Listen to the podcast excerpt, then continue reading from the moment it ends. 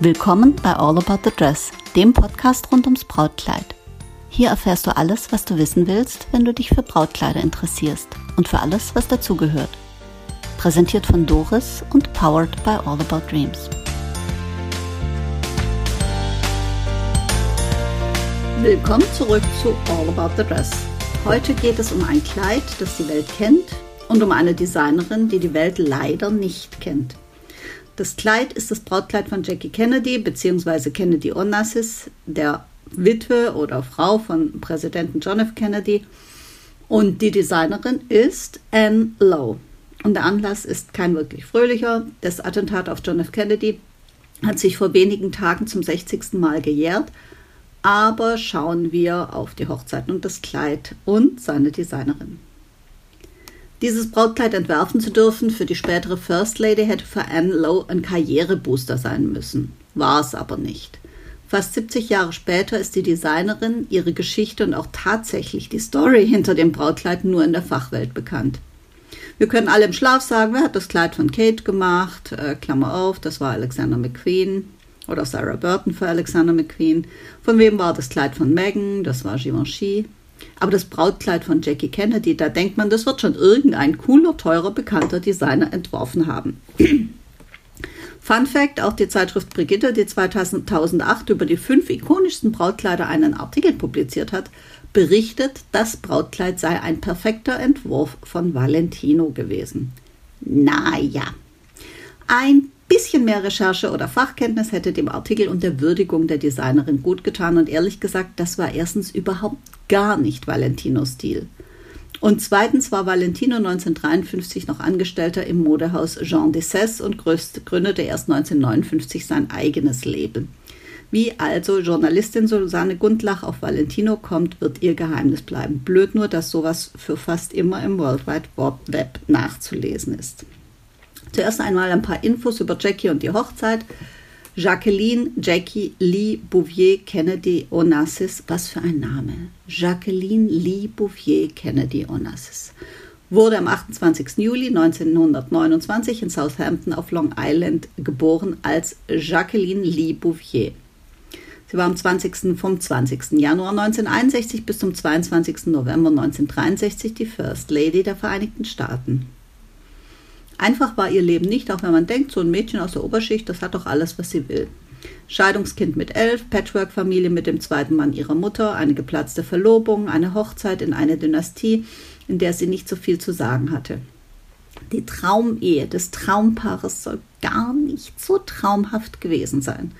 Ihm wurden zahlreiche Affären nachgesagt, unter anderem mit Hollywood-Star Marilyn Monroe.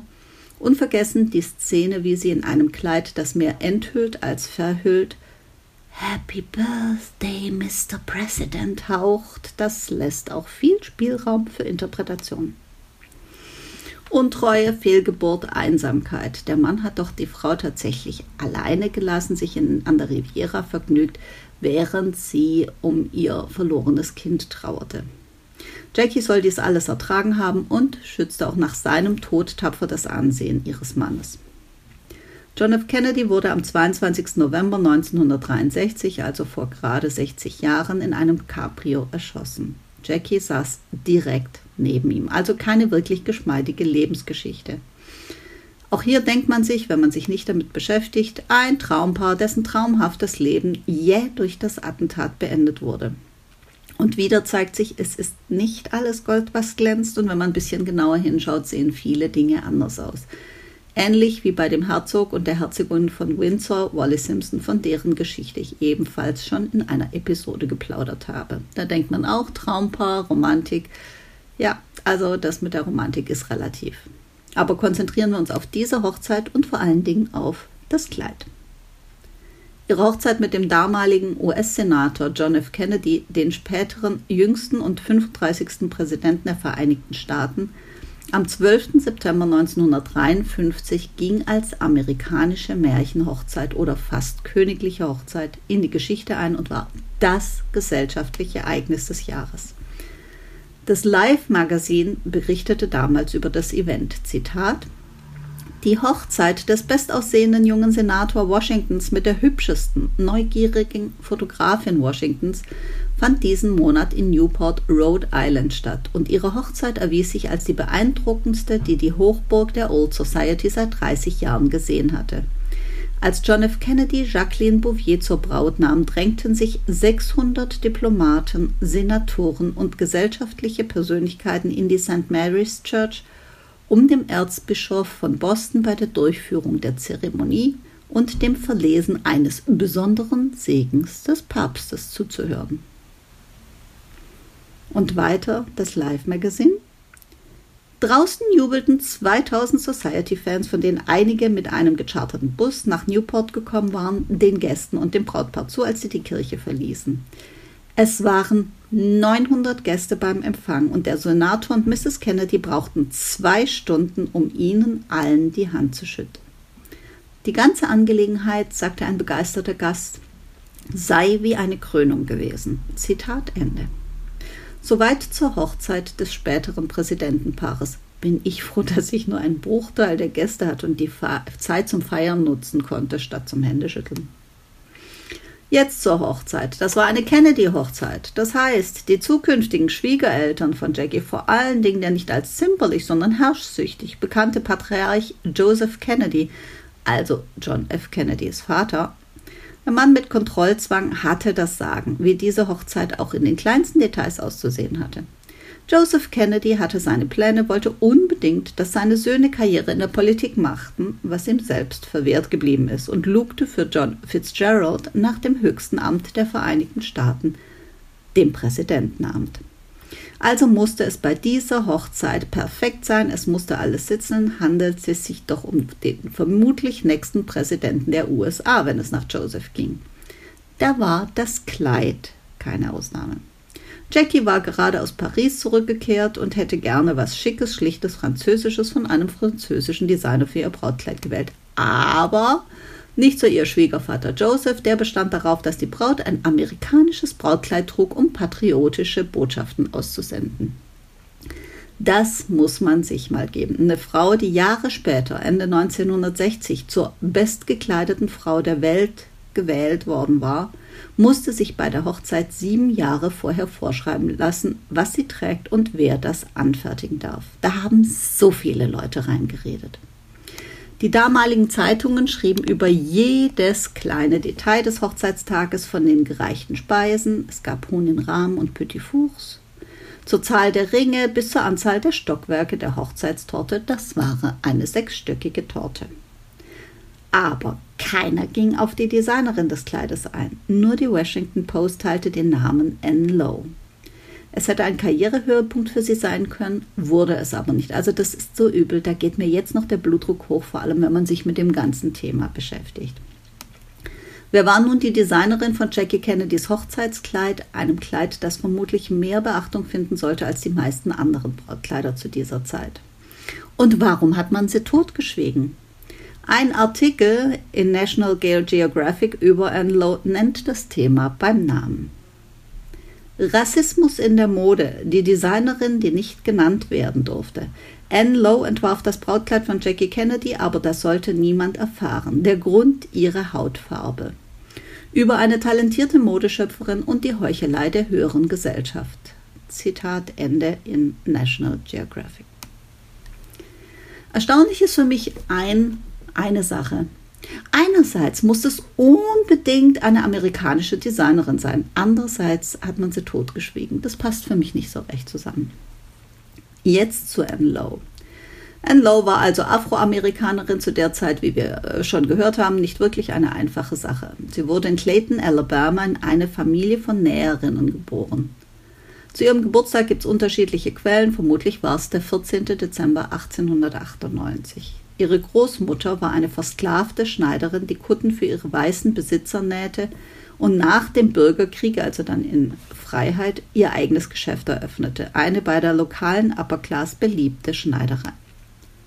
Das Talent der Enkelin zeigte sich schon im zarten Alter von sechs Jahren. Zitat Sie sammelte die Stoffreste aus dem Arbeitszimmer ihrer Mutter und ging in den Garten, um diese wunderschönen Stoffblumen zu nähen. Zitat Ende sagt Elizabeth Way, kuratorische Assistentin am Museum äh, at FIT, also Fashion Institute of Technology in New York, das drei Lowe-Kleider in seiner Sammlung hat. Die kleine Anne begeisterte sich also fürs Schneidern, bastelte aus den alten Stoffresten Blumen und lernte das Handwerk von der Pike auf. Und zwar das Handwerk der Maßschneiderei im Stil des 19. Jahrhunderts. Im Alter von acht Jahren nähte Lowe sich selbst ein Kleid, mit zehn Jahren stellte sie eigene Schnittmuster her. Also äh, da erstarre ich vor Ehrfurcht. Allerdings wurde aus der kindlichen Bastelei und der Begeisterung plötzlich ernst, als Annes Mutter völlig überraschend starb. Es gab noch vier Ballkleider, die von der First Lady von Alabama bestellt worden waren, aber noch nicht fertig produziert. Anne Lowe, gerade mal 16 Jahre alt, mitten in der Pubertät, musste plötzlich erwachsen werden, vollendete den Auftrag und übernahm die Schneiderei. Ihre Fähigkeiten sprachen sich schnell rum, die Aufträge folgten. Anne war eine vorausschauende Frau. Sie hatte festgestellt, dass sie noch etwas Ausbildung brauchte, um den Anspruch erfüllen zu können, den sie an sich selbst hatte. Also ging sie nach New York, übrigens mittlerweile geschieden und alleinerziehende Mutter eines kleinen Jungen, und schrieb sich an der St. Taylor Design School ein. Etwas, das als schwarze Frau damals nicht unbedingt üblich und schon gar nicht einfach war. Die Vorlesungen und Unterrichtseinheiten für weiße und schwarze Studenten waren getrennt. Aber auch das hielt sie nicht auf. Sie überzeugte als hervorragende Studentin, schloss ihr Studium sogar vorzeitig ab, öffnete ihr eigenes Geschäft in Harlem und wurde zu New Yorks Geheimtipp. Zu ihren Stammkunden gehörten die Rockefellers, die Roosevelts, die DuPonts und weitere bekannte Namen, also das Who is Who der Gesellschaft. Hollywood-Stars äh, Star Olivia de Havilland nahm 1947 den Oscar für die beste Darstellerin in dem Film Mutterherz in einem von Lowe's Kleidern entgegen. Allerdings soll in dem Kleid kein Label angebracht gewesen sein, beziehungsweise das Label einer anderen jüdischen Designerin namens Sonja Rosenberg. Als Christian Dior zum ersten Mal Kleider von Anne Lowe sah, rief er vielleicht mit ein wenig Neid, sicherlich jedoch mit Bewunderung und Anerkennung aus. Wer hat dieses Kleid gemacht? Sie hat eine Sie hatte eine hervorragende Technik, sagte die Kostümhistorikerin Margaret Powell, die an einem Kinderbuch über Lowe arbeitete. Sogar die Innenseiten ihrer Kleider sind wunderschön verarbeitet. Ihre Kundinnen erkannten, dass sie die gleiche Qualität wie bei Dior zu einem viel niedrigeren Preis bekommen sollten. Zitat Ende. Ja, zu dem viel niedrigeren Preis, da sage ich gleich noch was dazu. Elizabeth Way ist Kuratorin im Museum at FIT, Fashion Institute of Technology in New York, und die beschreibt Lowe's Technik als Haute Couture. Was ist damit gemeint? Feinheiten wie geraffter Tüll und Leinen zum Absäumen, zierliche Spitzenaccessoires, handgenähte Schleier aus Organza und hauchzarte Details, um die perfekte Wirkung zu erzielen. Also äh, äh, nochmal, da erstarre ich in Ehrfurcht. Beeindruckend ist das Handwerk, mit dem Lowe ihre Kleider herstellte. Ihr Fachwissen umfasste auch grundlegende Konstruktionstechniken. Also die Frau war Architektin, Statikerin, äh, Schneiderin, Designerin. Zitat, die Art und Weise, wie sie das Innere ihrer Mieder baute, war sehr kompliziert und strukturell. Wenn man sich das Innere eines Anne Lowe-Kleides ansieht, vor allem aus den 50er und 60er Jahren, ist es sehr charakteristisch sagt Way über Lowe's Kombination von Ergonomie, Passform und Drapierung. Und noch ein Zitat von jemand, der sich auskennt. Sie war eine amerikanische Modeschöpferin, die einige der bekanntesten Damen ihrer Zeit einkleidete, sagt Neil Brown, CEO von Am Saleh, einem der Hochzeitslabels in den USA. Kleiner Fun Fact: Das Label hatte Neil Brown mit seiner verstorbenen Frau Am Saleh Abera gegründet. Manche sagen auch M Sale, aber ich glaube, die korrekte Aussprache äh, ist laut Wikipedia Am Saleh. Die äthiopische amerikanische Brautdesignerin wird dafür gefeiert, dass sie das moderne amerikanische Hochzeitskleid definiert hat. Und die in New York City ansässige Marke schaffte durch die Initiative Amsaleh Aspire weiterhin Möglichkeiten für aufstrebende schwarze Modedesigner. Gut zu wissen und bisschen zu spät für Anne Lowe, aber besser spät als nie. Zurück zu unserer Designerin. Lowe war talentiert und eine hervorragende Designerin und Schneiderin, aber leider führte ihre Hautfarbe dazu, dass ihre noble Kundschaft sie häufig ausnützte und ihr Talent nicht honorierte. Also das ist so gemein. Sie bekam weniger Geld als die weißen Designer und vor allen Dingen weniger Anerkennung, vor allem für das vielleicht wichtigste Kleid ihrer Karriere, das Kleid für die First Lady. Normalerweise ein Garant für Ruhm und Ehre, für Anerkennung und Aufträge, aber leider nicht in diesem Fall. Als Anne Lowe 1964 bei Talkmaster Mike Douglas zu Gast war, also nicht zu verwechseln mit Michael Douglas, da fragte dieser sie, wie sie sich dabei gefühlt habe. Zu dem Zeitpunkt hatte sie sich in der US-amerikanischen Presse mittlerweile einen Namen gemacht und auch die Tatsache, dass sie Jackies Brautkleid entworfen hatte, war irgendwie bekannt geworden. Ja gut, war ja elf Jahre später, da konnte man schon drüber reden. Zitat, ich habe gar nicht darüber nachgedacht antwortete Enlow. Ich konnte alles erschaffen, was ich wollte. Die Qualität ihrer Kreation war exzellent, die Perlen wurden von Hand einzeln aufgenäht, versteckte Details rundeten die textilen Kunstwerke ab, Säume mit weißer Spitze oder eine kleine blaue Schleife, die sie an der Innenseite des Unterrocks von Jackies Brautkleid annähte. Blumen aufgestickt, handgemalt oder aus einzelnen seidenen Blütenblättern je mehr ich mich mit der Designerin beschäftigt hatte, umso mehr hat mich ja diese Kunstfertigkeit begeistert. Passform und Schnitte waren einwandfrei. Die mittlerweile verstorbene Modehistorikerin Margaret Powell schrieb über Lowe, die Kunden kamen an dem Tag, an dem sie ihr neues Kleid tragen wollten, in Lowe's Boutique. Sie zogen ihre Roben an und starteten direkt in den Abend. Die Kleider saßen immer sofort perfekt. Wahnsinn, das muss man erst mal können. Anne Lowe war eine der besten Designerinnen ihrer Zeit und trotzdem liefen ihre Geschäfte immer schlechter.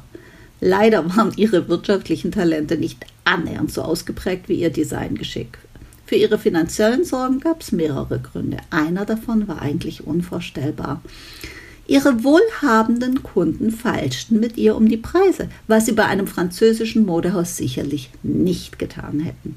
Außerdem eine gute Buchhaltung wäre nötig gewesen und die Bouvier-Kennedy-Hochzeit war ein Verlustgeschäft und brachte zudem auch danach nicht den erhofften und eigentlich mehr als verdienten Erfolg. Sie musste Konkurs anmelden, hatte immense Steuerschulden. Vielleicht sind ab 1964, zu diesem Zeitpunkt war Jackie Kennedy eine verwitwete ehemalige First Lady, alle negativen Gefühle von elf Jahren zuvor verblasst. Anne Lowe wurde in der Saturday Evening Post zitiert und sagte, die Braut sei süß gewesen und das Ebony Magazine vermutet, dass dies der Zeitpunkt war, an dem Jackie Kennedy von Anne Lowes ursprünglichen Problemen, dem Rohrbruch, dem wirtschaftlichen Schaden usw. So erfuhr. Bald darauf zahlte eine, Zitat, anonyme Freundin, Zitat, die Steuerschuld und einen Teil der weiteren Verbindlichkeiten. Nach Angaben der Washington Post vermutete die Designerin, dass es sich hier bei dieser Freundin um Jackie Kennedy geha gehandelt haben soll. Ach ja, ich hoffe mal, dass es war. Wie es möglich sei, solche Probleme zu, zu, haben, wenn man davon lebt, Kleider für Reiche zu machen, wurde Anne Lowe von Mike Douglas, damals der berühmte Talkmaster, und nochmal nicht mit Michael Douglas zu verwechseln, in seiner Sendung gefragt. Die geben doch viel Geld aus. Nein, das täten sie nicht, war Lows Antwort. Soweit zum Thema reiche Falschen bei einer schwarzen Designerin. Und jetzt zum Kleid. Unter Anne Lows vielen wohlhabenden Kunden war auch die Familie von Jacqueline Bouvier. Janet Lee Bouvier, die Mutter, in zweiter Ehe verheiratete Auchincloss gab also Anne Lowe den Auftrag, das Brautkleid für Jackie und die Brautjungfernkleider für deren Hochzeit zu entwerfen und zu produzieren. Das war, wie schon erwähnt, nicht unbedingt der Wunsch der jungen Braut, die eben von ihrem Frankreich-Aufenthalt zurückgekommen war und eigentlich was ganz anderes haben wollte. Zwei Monate brauchten Anne Lowe und ihr Team, um das Kleid herzustellen. Schließlich lastete die Verantwortung auf ihnen, das Brautkleid der Saison zu nähen. Dann gab es die Katastrophe. Ein Rohrbruch überflutete das Atelier und zehn von den 15 Kleidern wurden zerstört. Darunter auch das Brautkleid von Jacqueline, der Braut, und das nur zehn Tage vor der Hochzeit. Also als Brautausstatterin gefriert mir da das Blut in den Adern wirklich. Also einen größeren Horror kann man sich als Brautausstatter, als Schneider, als Designer nicht vorstellen. Die Designerin verschwieg das der Familie, beschaffte auf, eigene Kosten den Seidentaft und auch dieses Bonbon rosa Seidenfeie, das ist der Stoff von den Brautjungfernkleidern, leicht glänzendes Seidengewebe mit so einer feinen Querrippenstruktur, das weich fließend fällt und sich gut verarbeiten lässt. Schlimm ist, sie machte etwa 2200 Dollar Verlust. Das ist heute mehr als 20.000 Dollar.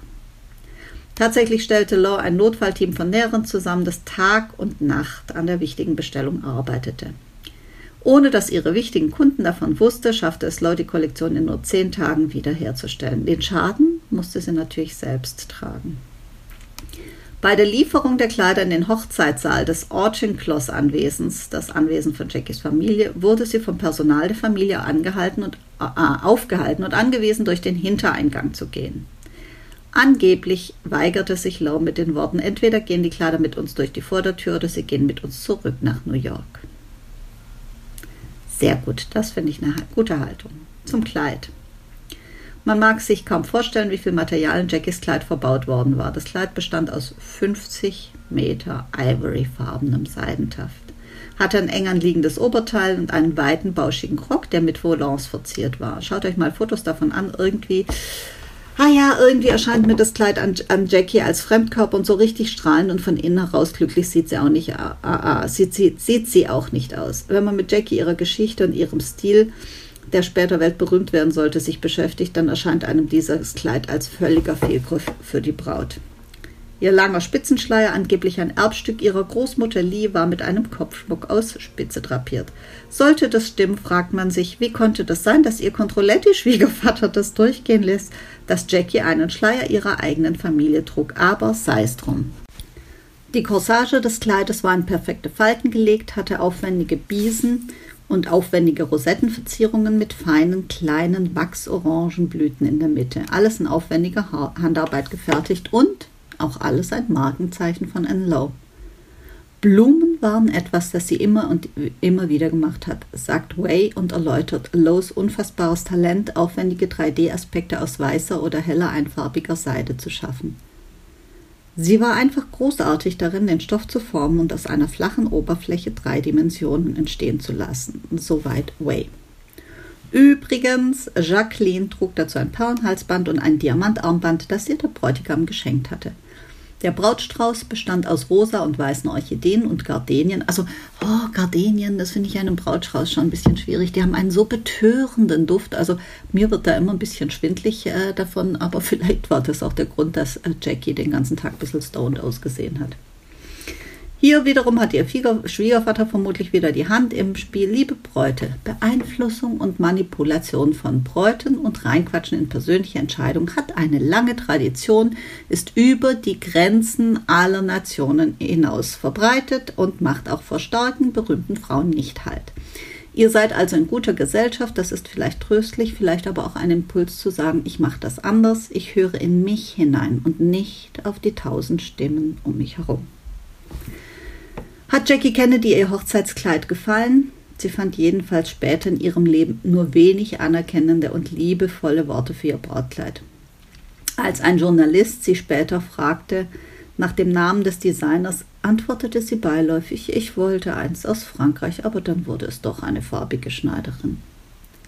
Andere Quellen berichten, dass die damalige First Lady Jackie Kennedy in einem Interview der Zeitschrift Ladies Home Journal im Jahr 1961 erzählte, eine schwarze Frau hätte es gemacht und Zitat, es ist nicht Haute Couture. Also wenn dieses kunstfertige Kleid nicht Haute Couture ist, weiß ich auch nicht. Von der Machart auf jeden Fall, aber wenn man natürlich nur große Namen die Bezeichnung Haute Couture zugesteht, hat Jackie selbst dafür gesorgt, dass Anne Lowe kein großer Name wurde. Die abwehrende Behandlung ist eine Zumutung und traf Anne Lowe zutiefst. Laut einem Bericht, der erst im Jahr 2021 im New Yorker erscheinen sollte, schrieb Lowe der First Lady angeblich einen Brief, dass sie es vorzog, als renommierte Designerin bezeichnet zu werden. Zitat, was ich in jeder Hinsicht bin. Jegliche Aussage, die das Gegenteil nahelegt, verletzt mich tiefer, als Sie es sich vielleicht vorstellen können. Zitat Ende. Eigentlich traurig, und zwar nicht nur für Anne Lowe, sondern auch für die Braut, die genötigt worden war, ein Kleid zu tragen, das sie nicht mochte. Aber wer weiß, vielleicht war das der Impuls, ihren Stil weiterzuentwickeln und sich für dahin nicht mehr reinreden zu lassen. Kleiner Exkurs. Wie kam es zu Jackie Kennedys charakteristischem Kleiderstil nach der, sagen wir mal, garsigen Entgleisung mit dem Brautkleid? Wobei ich das nicht bewerten möchte. Das Brautkleid ist äh, fantastisch gemacht. Ich finde nur, es passt nicht so gut zur Braut. Und die war auch nicht glücklich damit. Etwas, was eigentlich ein Brautkleid immer machen sollte, hat die Braut glücklich. Naja, also Einfluss wird sicherlich ihr Aufenthalt in Paris gehabt haben, aber mitentwickelt hat den Stil von Jackie Kennedy ein Mann, dessen Name heute auch nur noch wenigen Menschen geläufig ist, Oleg Cassini. John F. Kennedy ist der Mann, der Jacqueline Kennedy begleitet, Oleg Cassini der Mann, der sie anzieht, ihr Secretary of Style, sagte man später. Cassini hat den Jackie-Stil komponiert, gerade leichte antaillierte Schiftkleider, schmale Röcke, dazu kleine Bolero-artige Jäckchen oder Kostüme im Chanel-Stil, erklärt Peter Paul Polte, Modeexperte und ehemaliger langjähriger Herausgeber und Chefredakteur der Zeitschrift Textilwirtschaft. Also der Mann kennt sich aus, dem traue ich mal ein Urteil zu. Auch die Idee mit der Pillbox, ihrem kleinen flachen Hut, war wohl von Cassini. Zitat: Psychologisch gesehen ist die Pillbox natürlich eine Krone, und da Jackie Kennedy die First Lady war, trug sie immer eine. Sagte Polte. Zwei kleine Fun Facts am Rande. Oleg Cassini war kurze Zeit mit einer anderen Stilikone verlobt. Verlobt, ja, genau, verlobt, und zwar mit Grace Kelly, die die Beziehung beendete, um Fürst Renier zu heiraten. Der Mann war damals sozusagen ein echtes First Lady Groupie. Und zweiter Fun Fact, ich habe von Oleg Cassini ein kleines Bolero in meiner Raritätenecke, das mich immer noch schwer begeistert. Wer mag, darf gern vorbeikommen und das anschauen. Nun zurück zu Jackies Äußerung zu ihrem Brautkleid. Anne Lowe war jedenfalls von diesem Feedback am Boden zerstört, verständlicherweise. Investiert da 20.000 Dollar, äh, näht in zehn Nächten das Brautkleid und dann kriegt die so eine Äußerung um die Ohren geschlagen, das ist so frech. Die Saturday Evening Post nannte Lowe einmal, Zitat, das bestgehütete Geheimnis der höheren Gesellschaft, Zitat Ende.